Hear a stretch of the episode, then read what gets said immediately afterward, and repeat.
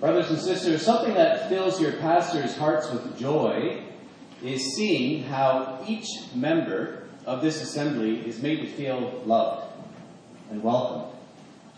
It really feels like we're part of a family at New City. And that's for good reason. The Bible says that's exactly what we are.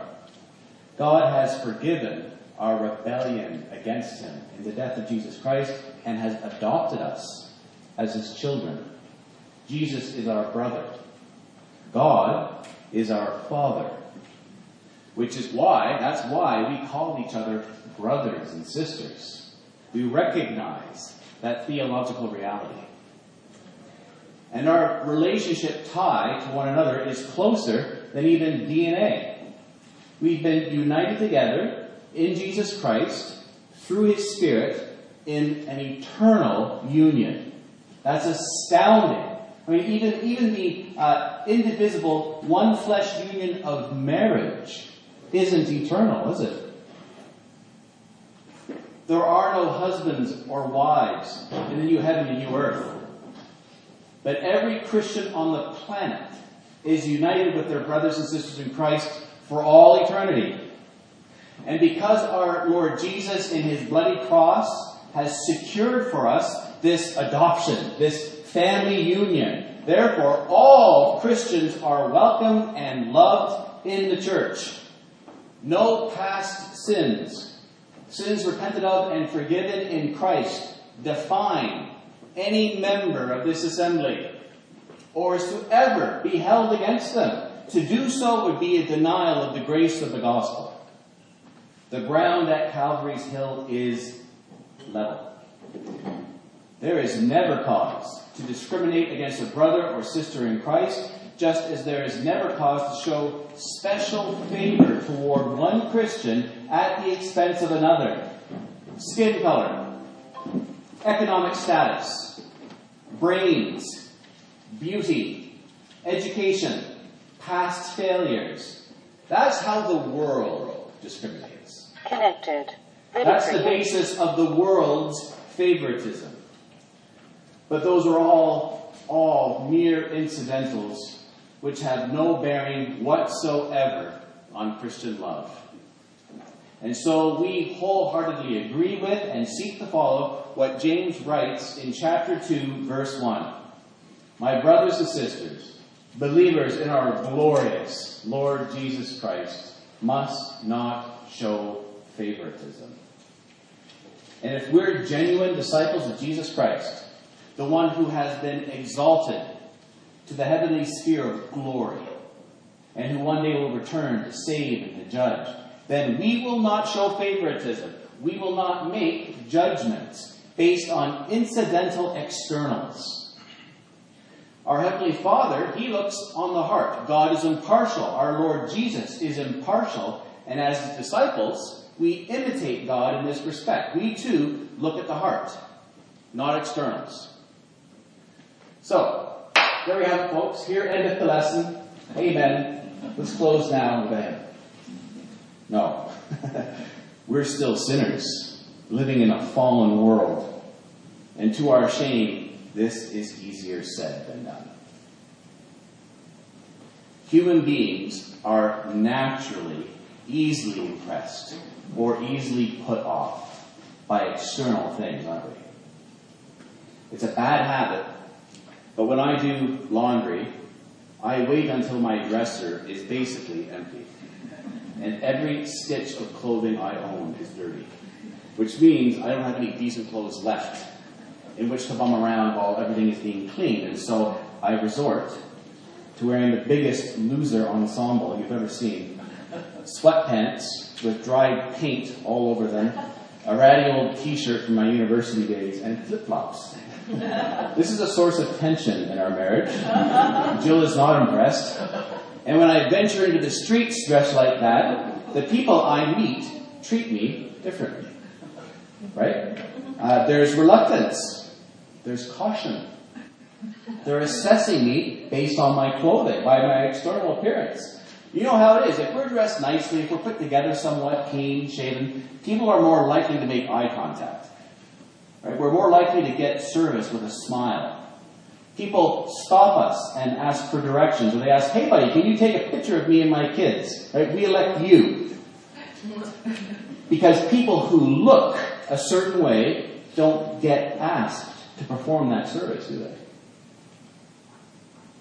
You may possess a vast estate on Billionaires Row on Lake Joseph, but if you stroll down Bay Street dressed in paint stained sweatpants, t shirt, and flip flops, you're going to be made to feel like an interloper, like someone who doesn't belong.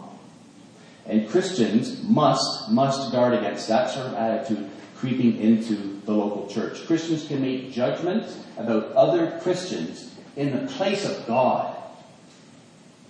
Only we're not coming from a perspective of holy omniscience, knowing all things, right? We're judges with evil thoughts. Judges with evil motives.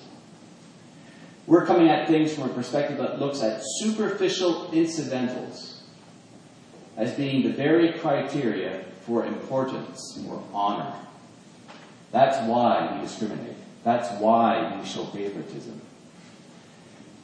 And when this happens in the church, brothers and sisters, it's an attack on the very gospel of Jesus Christ. It's a violation of the perfect law of liberty God has written on our hearts, as we saw last week. It violates Jesus' kingdom law of love, the very centerpiece of the law of Christ. And if that's the sort of judgmental behavior a church indulges in, then that church, those people, are in danger of being judged by God. That local assembly is deceived about the reality of the relationship with Jesus Christ. Verse 1 my brothers and sisters, believers in our glorious Lord Jesus Christ must not show favoritism. And then in verse 2, James gives us an example of the discriminatory favoritism he's condemning in verse 1. In this case, it's economic discrimination. Suppose a man comes into your meeting wearing a gold ring and fine clothes, and a poor man in filthy old clothes also comes in. If you show special attention to the man wearing fine clothes and say, here's a good seat for you, but say to the poor man, you stand there or sit on the floor by my feet, have you not discriminated among yourselves and become judges with evil thoughts? No matter what age we live in, the temptation to relate to wealth and poverty sinfully is always present. It's part of our fallen nature. Money, money so easily becomes the ultimate standard, doesn't it? People fit into one of two categories in our minds, and we're happy to pigeonhole them the haves and the have nots. People either possess material wealth or they do not. And so we're tempted to judge others, to judge ourselves, and to judge God's mercy, grace, and love by those incidental, insignificant material standards, not spiritual, biblical standards. And that's evil, James says. It's evil. It puts the legitimacy of our faith and who we are as a church on the line. Let's look at this scenario again. Let's, let's insert ourselves into this new city. Verse 1. My brothers and sisters, believers in our glorious Lord Jesus Christ must not show favoritism. Suppose a man comes into your meeting at 918 Bathurst, wearing gold ring and fine clothes, and a poor person in filthy old clothes also comes in. I mean, wow, what, what an opportunity that is to show both of these people the leveling, the leveling power of the gospel, right? Thank you, Lord, for this opportunity. We're, we're going to demonstrate this. We're going to show this to your glory. This is a test sovereignly brought about by God to New City that we might display His glory. But, as we saw in chapter 1, into the same situation now comes temptation. The kind of temptation James warns us about in verse 3. This is where evil motivations can begin, where gospel denying discrimination can take root. Verse 3 If you show special attention to the man wearing fine clothes and say, here's a good seat for you, but you say to the poor man, you stand there, you sit on the floor by my feet, have you not discriminated among yourselves and become judges with evil thoughts? Now, there are probably two ways to look at these people who are coming into the church. Commentators are divided. They're either visitors to the church just off the street or they're new converts. It's probably the latter. They're new converts. These men are new believers, and the rich one, for obvious reasons, he's fawned over. While the poor Christian is treated with contempt. And this brings us to the first point in our bulletin. It's very blunt on purpose, and it's easy to remember. Discrimination in the church is wrong. Discrimination in the church is wrong. Now, in one sense, any social liberal would also condemn discrimination or favoritism. Uh, people who deny God's very existence would be appalled by what James writes about in verse 3, wouldn't they? Man, that's, that's disgusting behavior. So, what about us? Why does the church condemn favoritism and discrimination as evil? Why must believers in our glorious Lord Jesus Christ not show favoritism? Because as we read in verse 4, discrimination in the church means we have become judges with evil thoughts. That means consistently Christian conduct only comes from consistently Christian hearts and minds. If the heart's not there, if the mind's not there, there's going to be that good conduct. And Christians who discriminate between one another for any reason, but in this case we're looking at economic reasons, betray their Christian inconsistency. There are some basic gospel connections which aren't being made, thus showing what their hearts and minds are really like. They become judges, judges with evil thoughts. And this is a theme found throughout the book. Uh, you don't have to turn, I'll just read you. James 4.12, there's only one lawgiver and judge, the one who is able to save and destroy. But you, who are you to judge your neighbor?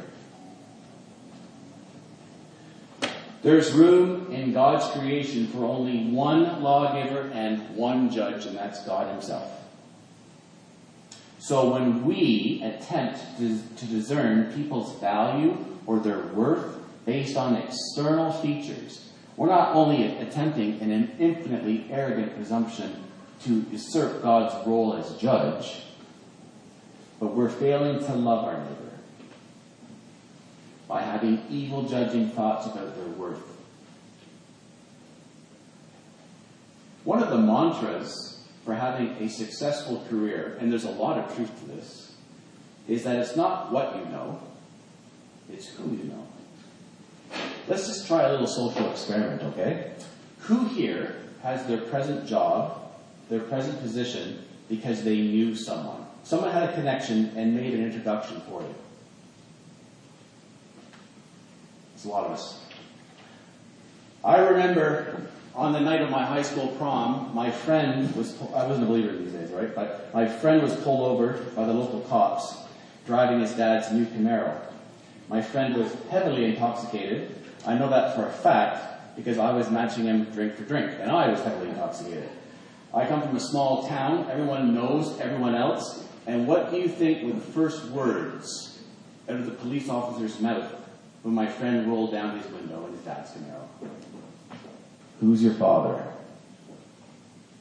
Oh, he's the most important real estate developer in the town with fingers in a hundred, hundred local pies. Uh, I'm not going to give you a breathalyzer test, son, but don't drive this car for 12 hours. And that's why the problem of discrimination and favoritism and kowtowing to the rich is a perennial temptation for, for Christians. It's a tendency basic to fallen human nature to ingratiate ourselves with those who we stand, who we think stand to help us. It's a temptation to favor those we serve, who serve to profit, we serve to profit from the very most, right? Uh, and who can profit us the most if not the rich? I mean, what good are the poor in that regard? How do we stand to profit from our close association with the poor? New City, we need to bring the gospel to bear on this situation. Discrimination in the church is wrong. It's evil. And in particular, discrimination against the poor is in contradiction to God's own values. God honors the poor and chooses them for salvation. What in the world do we think we're doing? Why are we thinking this way? Look at verse 5. Listen, my dear brothers and sisters, has not God chosen those who are poor in the eyes of the world to be rich in faith and to inherit the kingdom he promised those who love him? Because God doesn't say, if, if you're this holy, then you'll make it into my salvation club. If, if you're this lovable, you will inherit my kingdom. If you're this rich, if you're this wise first, then I'll make you rich in faith. Have all your ducks in a row first, and then I'll love you. I'll save you. No. 1 Corinthians 1, 27 to 29. God chose the foolish things of the world to shame the wise. He chose the weak things of the world to shame the strong. God chose the lowly things of this world and the despised things, and the things that are not, to nullify the things that are, so that no one may boast before him. Salvation is all of grace. It's all unmerited favor, lavished upon the undeserving, lavished upon the unlovable, lavished upon us at the expense of Jesus Christ. But the world we live in as perceived by our sin damaged, reality perverting faculties, and we have our father Adam to thank for that, as a consequence of his rebellion in the Garden of Eden, passed down to his children. Our natural, sin warped perception of the world is a dissembling, misleading fabrication.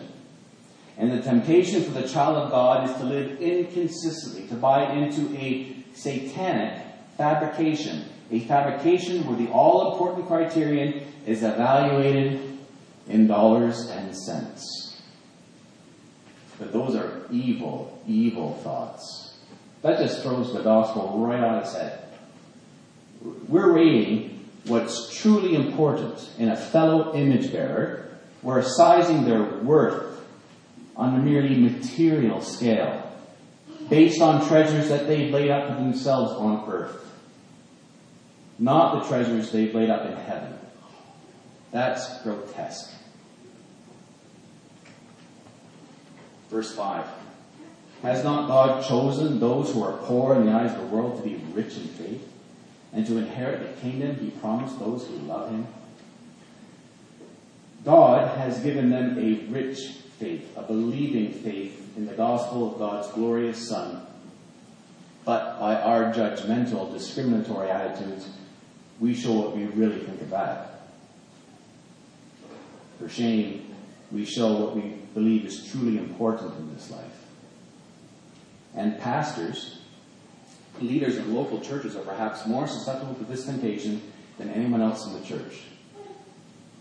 When a poor Christian walks through those doors, and then a rich Christian follows right behind them in their Armani suit or whatever, Satan tempts the leaders of local churches to relegate to the trash can of practical insignificance the radical new state of spiritual affairs that every child of God enjoys in their union with Jesus. Rich in faith, sin forgiven, filled with God's Spirit, seated with Christ in the heavenly realms, a member of the family of God, an inheritor of Christ's eternal kingdom. That is supposed to be the criteria by which both people are evaluated when they come to that door, rich and poor. But instead of that, an individual's worth is assessed by the amount of money they can give. Pastors can be prone to this. It's sad to say, but oftentimes positions of leadership in the church are up for sale. It's true. Or if a rich Christian or a member of their family becomes entangled in sin that they won't repent of, church discipline can be compromised to keep the money coming in. It's sickening, it's evil, but it happens. God save us from that in the city. May He remove the leadership of this church from ministry before anything like that happens here. In the scattered church James is writing to, the poor Christians are being dishonored, while the rich are being flattered and pandered to. And James says that's evil. Believers in Jesus Christ must not allow that kind of discrimination and favoritism. It's non Christian. Not only does it turn the gospel on its head, there are serious, serious consequences for dishonoring the poor, which we'll come to in a second, uh, in, in, our second point. But first, verses 6 and 7. You, as you can see, verses 6b, the last half of it, the 7, take the form of three parallel questions, each expecting a positive answer. At first blush, these questions appear to be suggesting a very sort of pragmatic quid pro quo kind of ethic. It looks like James could be saying, don't give any favor to the rich because they don't deserve it.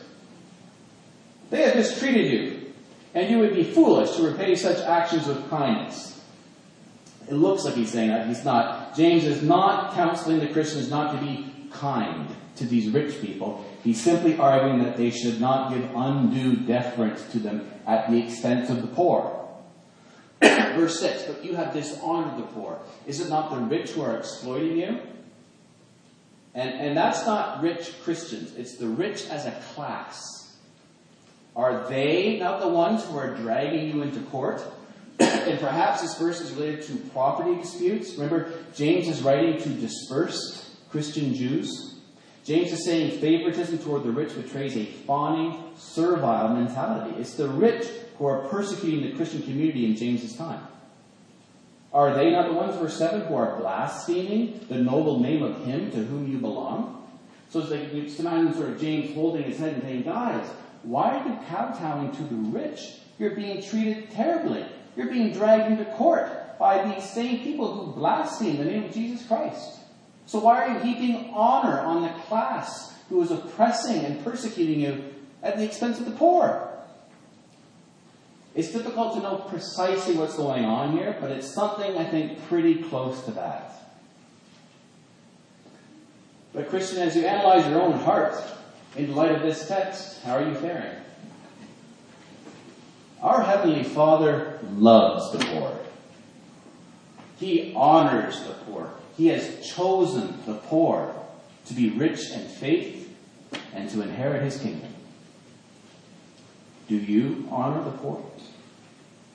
Are we in fact imitating our glorious Lord, who does not look on externals but on the heart?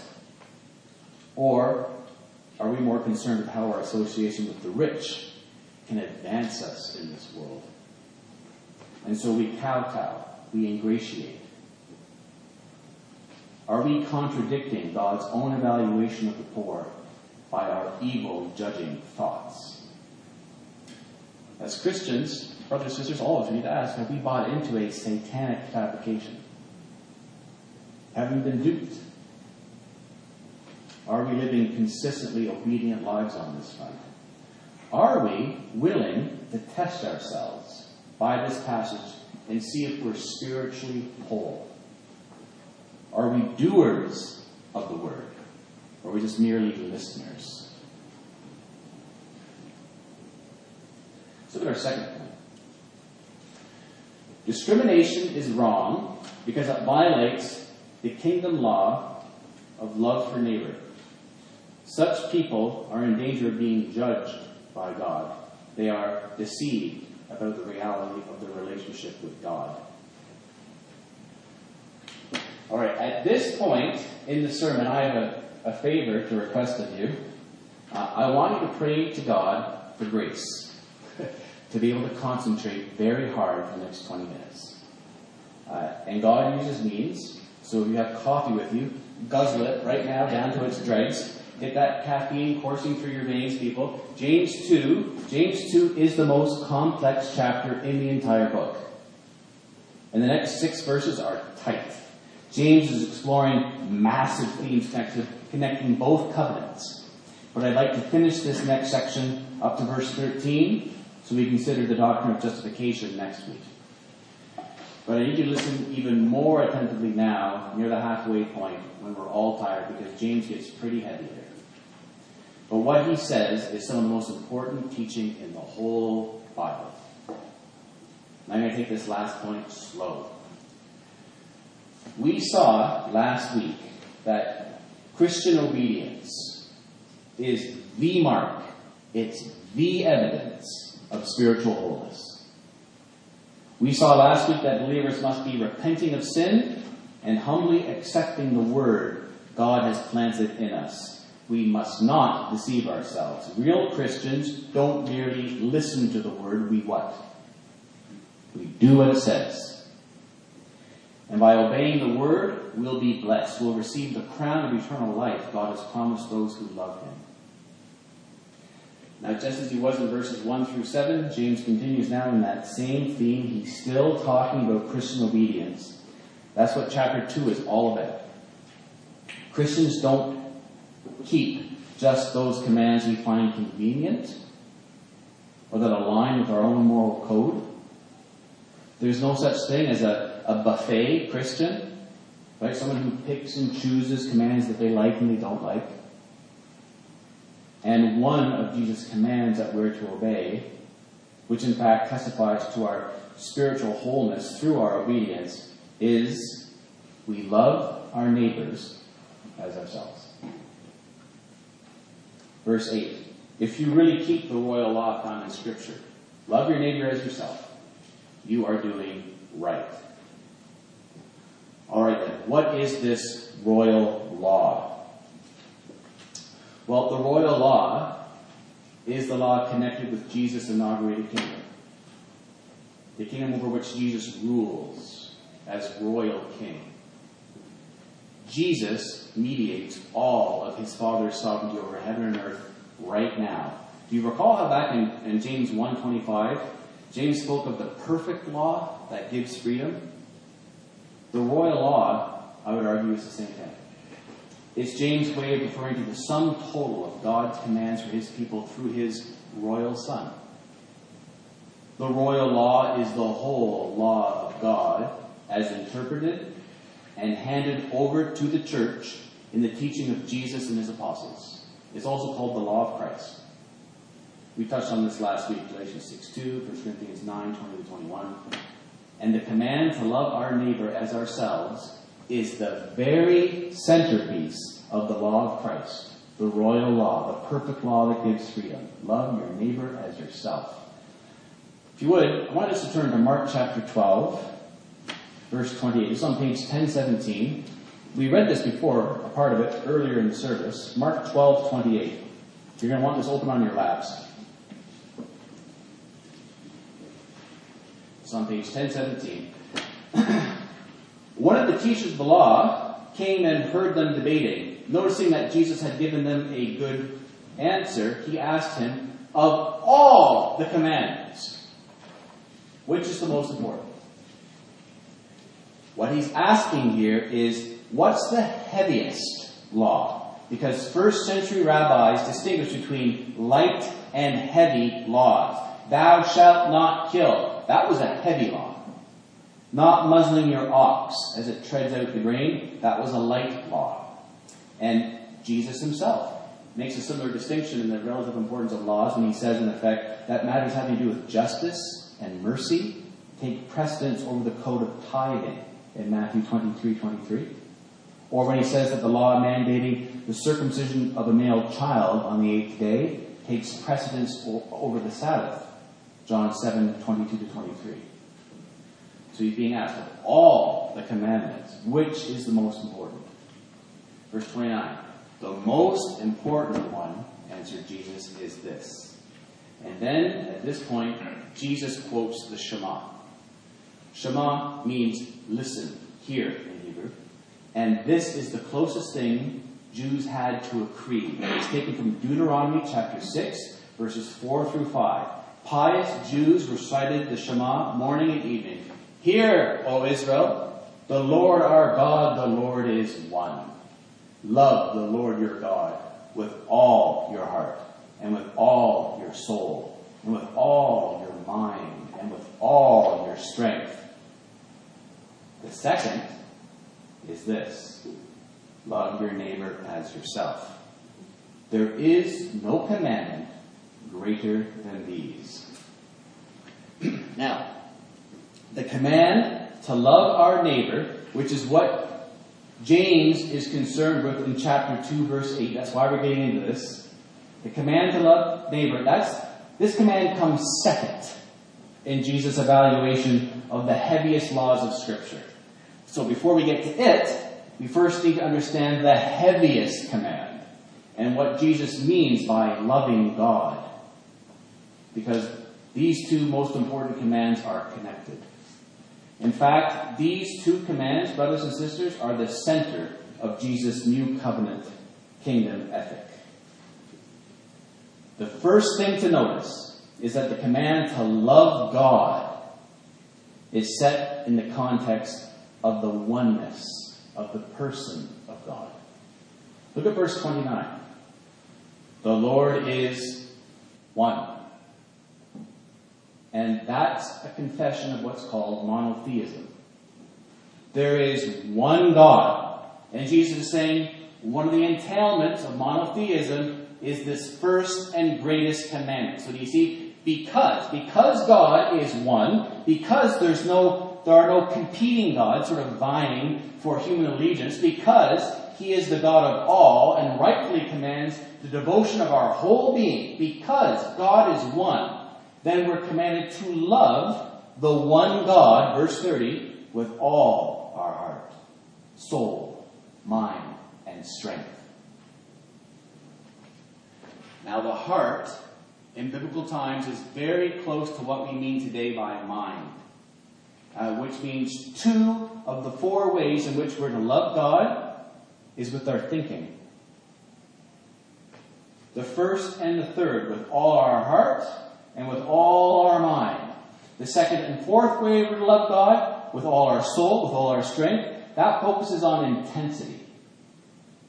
Which means the Shema is commanding human beings to love the one God in the way that we think and with all the intensity of our being. What does that look like? What does it look like to love the one God in the way that we think and with all the intensity of our being? What does that conjure up in your mind, Christian, as you sit there in your seat right now? Joining a celibate order of monks, perhaps? Learning Aramaic, Greek, and Hebrew to better study the scriptures? Going out in rags, hungry because we give every cent we have to the poor? No. The Shema Jesus is quoting is located in the broader context of knowing God's word, obeying God's word, and passing it on. Look at Deuteronomy 6, 1 to 9. This is on page 182. Deuteronomy 6, 1 to 9. These are the commands, decrees, and laws the Lord your God directed me to teach you to observe in the land that you are crossing the Jordan to possess, so that you, your children, and their children after them may fear the Lord your God, as long as you live by keeping all his decrees and commands that I give you, and so that you may enjoy long life. Hear, O Israel, and be careful to obey, so that it may go well with you, and that you may increase greatly in the land flowing with milk and honey, just as the Lord, the God of your fathers, promised you. Hear, O Israel, the Lord our God, the Lord is one. Love the Lord your God with all your heart and with all your soul and with all your strength. These commandments that I give you today are to be upon your hearts. Impress them on your children. Talk about them when you sit at home and when you walk along the road and when you lie down and when you get up. Tie them as symbols on your hands and bind them on your foreheads. Write them on the door frames of your houses and on your gates. What this means, brothers and sisters, is that loving the one God cannot be divorced from fearing the one God and obeying Him. If we really love God, then we'll obey Him. Obedience to God and love for God work together. We can't have one without the other, which is why the Apostle John says in 1 John 5 3, this is love for God, to keep his commandments. and his commands are not burdensome.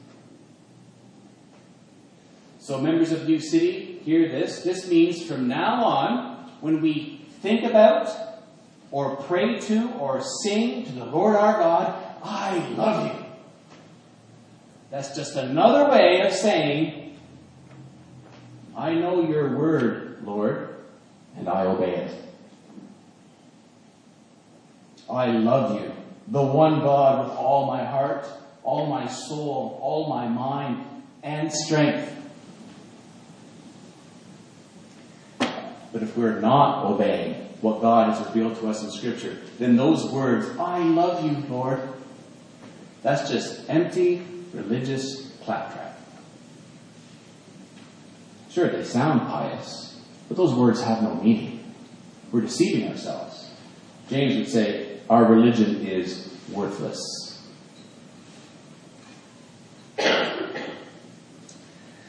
Now, although the scribe in Mark 12 asked only for the most important commandment, the heaviest commandment, Jesus stipulates not only the first, but the second heaviest law as well. Love your neighbor as yourself. And that's the command that James picks up in chapter 2, verse 8. And the Old Testament passage Jesus cites to the scribe is Leviticus 19:18. Do not seek revenge or bear a grudge against one of your people, but love your neighbor as yourself. I am the Lord. In that concluding clause, I am the Lord, reminds us that in Scripture, the horizontal commitment to love our neighbor is grounded in a vertical reality. God exists. We owe him allegiance. And he has every right to command what conduct he expects from us. Love your neighbor as yourself. I am the Lord. Which means, Christian, it's impossible to be faithful to God and confess Him as Lord while nurturing loveless, judgmental discrimination toward our neighbor. If that's the attitude of our heart, our religion is a sham. What James is saying in verse 8 then might be paraphrased like this If you really keep the royal law, the law of the dawning kingdom, the law which is according to Scripture, Scripture as it has been magnificently fulfilled in all that Christ has taught and effected, and that is rightly summarized in love your neighbor as yourself, you are doing well. But if you show favoritism, verse 9, you sin and are convicted by the law as lawbreakers. So, love your neighbor, you're doing right. Show favoritism, you're a law breaking sinner. Oh, beloved, there's so much more at stake here than just being nice and courteous. Favoritism in the church violates the command of love, which is the very heart of Jesus' kingdom law. Jesus says in Matthew 22:40 of love for God and love for neighbor that all the law and the prophets hang on these two commandments. Think about that. Nothing in Scripture can cohere. Nothing in Scripture can be truly obeyed unless these two commands are observed love for God, love for neighbor. Without these two commandments, the Bible is sterile. If our religion is not characterized by love for God and love for neighbor, then our religion is merely formal, no matter how orthodox our beliefs are. Therefore, the final conclusion James draws from this verse is just a matter of very strict logic. Believers who show favoritism in the church stand convicted by the law as lawbreakers. They are directly disobeying a commandment of God. Verse 10 Whoever keeps the whole law, yet stumbles at just one point, is guilty of breaking all of it. You see, those sorts of warnings are necessary because Christians can sometimes feel that obedience to the heavy laws of God take priority over obedience to the lighter laws. Remember last week when we talked about Jerry Bridges and his respectable sins? If a professing believer, professing Christian can say, this command is a great, important, non-negotiable, divine command. So I really, really need to strive to keep that one. But, but this other command, oh, that's just a little commandment. I can safely disregard that one. I, I can pretty much live a life of, of uh, unrepentant defiance in relation to that little sin. If a professing believer can say that, they're deceiving themselves big time. They're, to be playing, they're, no, we're to be declaring war on the little sins as well as the big ones. Growth in obedience is to be the main business of our Christian life. And James's failure at just one point renders the person guilty of breaking the whole thing. There's a unity to the law of Christ in God's mind. Verse 11 For he who said, You shall not commit adultery, also said, You shall not murder. If you do not commit adultery, but do commit murder, you have become a lawbreaker. Friends, these commandments, this law of Christ we're to be obeying, is not just some moral text kind of floating around in space. This is our Creator God speaking to us. He has disclosed Himself to us. And if we view the law of Christ as a series of sort of like hermetically sealed individual commandments, then I suppose we could assume that disobedience to a particular commandment incurred guilt for that commandment only, right? I mean, if I get pulled over for speeding, I'm not going to be charged with I'm not going to be charged with murder and theft. It's just speeding. That's all I'm guilty of. But that's not how the law of God works. With God's law, the individual commandments are part of an indivisible whole. Why? Because they all reflect the will of the one lawgiver and the one judge. To violate the law at any point is to disobey God Himself and to render that person guilty before Him. So if we show favoritism, we're lawbreakers. We are guilty of breaking the entire law, not just that one command. Because we're sinning against the holy God who gave us the command.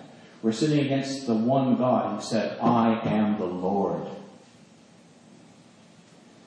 You see, this passage really helps clarify the nature of idolatry. Idolatry de-gods God. It replaces him with a substitute which can only be a horrific insult to God. To cut ourselves off from God, who alone gives life, that can only mean death.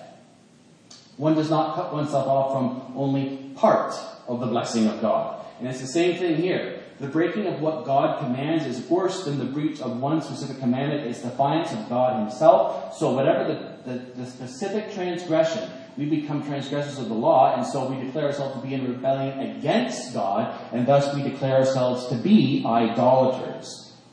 Therefore, verse 12, speak and act as those who are going to be judged by the law that gives freedom. Because judgment without mercy will be shown to anyone who has not been merciful. Mercy triumphs over judgment. Here again, loved ones, is this constant theme that believers need to validate the reality of our religion by doing the word. Chapter 1, verse 22. If not, then we will face eschatological judgment, judgment without mercy. And James is talking to Christians here. James is telling Christians they will be judged on the last day by our faithful conformity to the demands of the law of Christ. You see, God's gracious acceptance of us in His Son does not end our obligation to obey Him, but it does set our obedience on a new footing. As Doug Moo notes, no longer is God's law a threatening, confining burden. Because of Jesus' death and resurrection, the law of God we now obey is the law that gives freedom. Our obedience is an obligation we discharge in the joyful knowledge that God has both liberated us from the penalty of sin through the death and resurrection of His Son and given us in His Spirit the power to obey His will. We looked at this last week in great detail.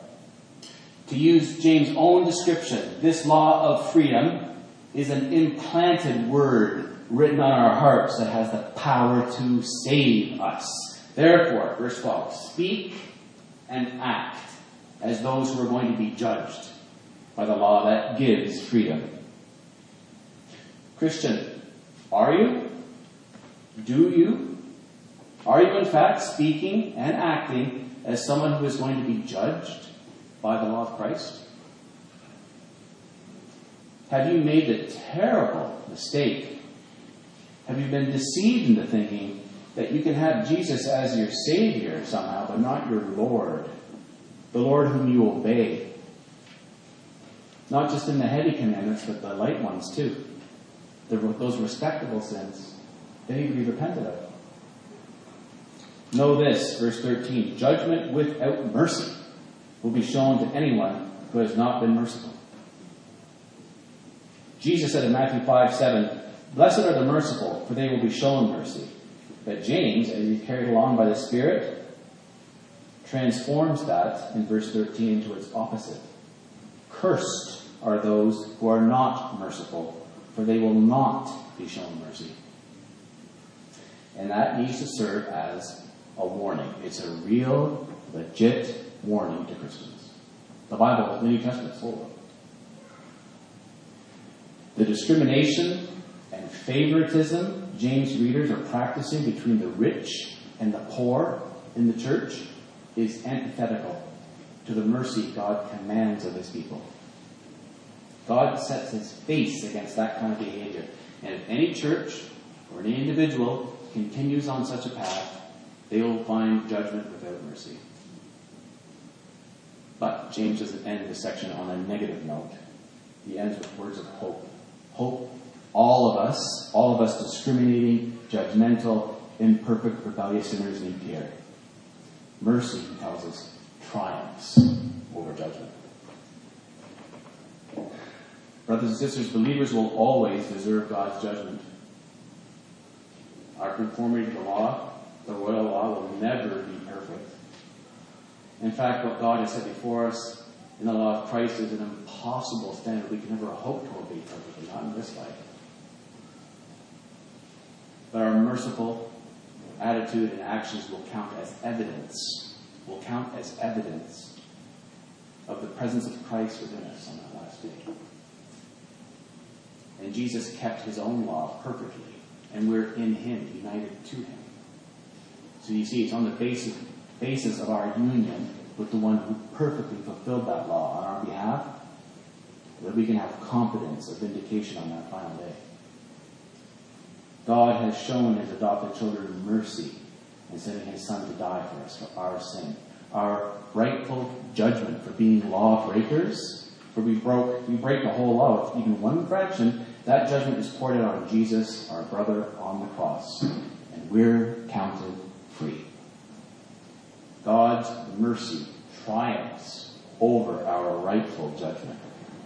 And so we're called into God's family. We're united with Jesus through his Holy Spirit who now lives in us, who possesses us. God the Holy Spirit lives within us. And he unites us, all of us together, into one family. One family. A family where no brother, no sister is the favored child, nor the black sheep of the family, judged and discriminated against. We're all equal. No discrimination, no favoritism. That's the gospel reality we've been called out as a church to live in New City. May God give us grace to do so. Amen.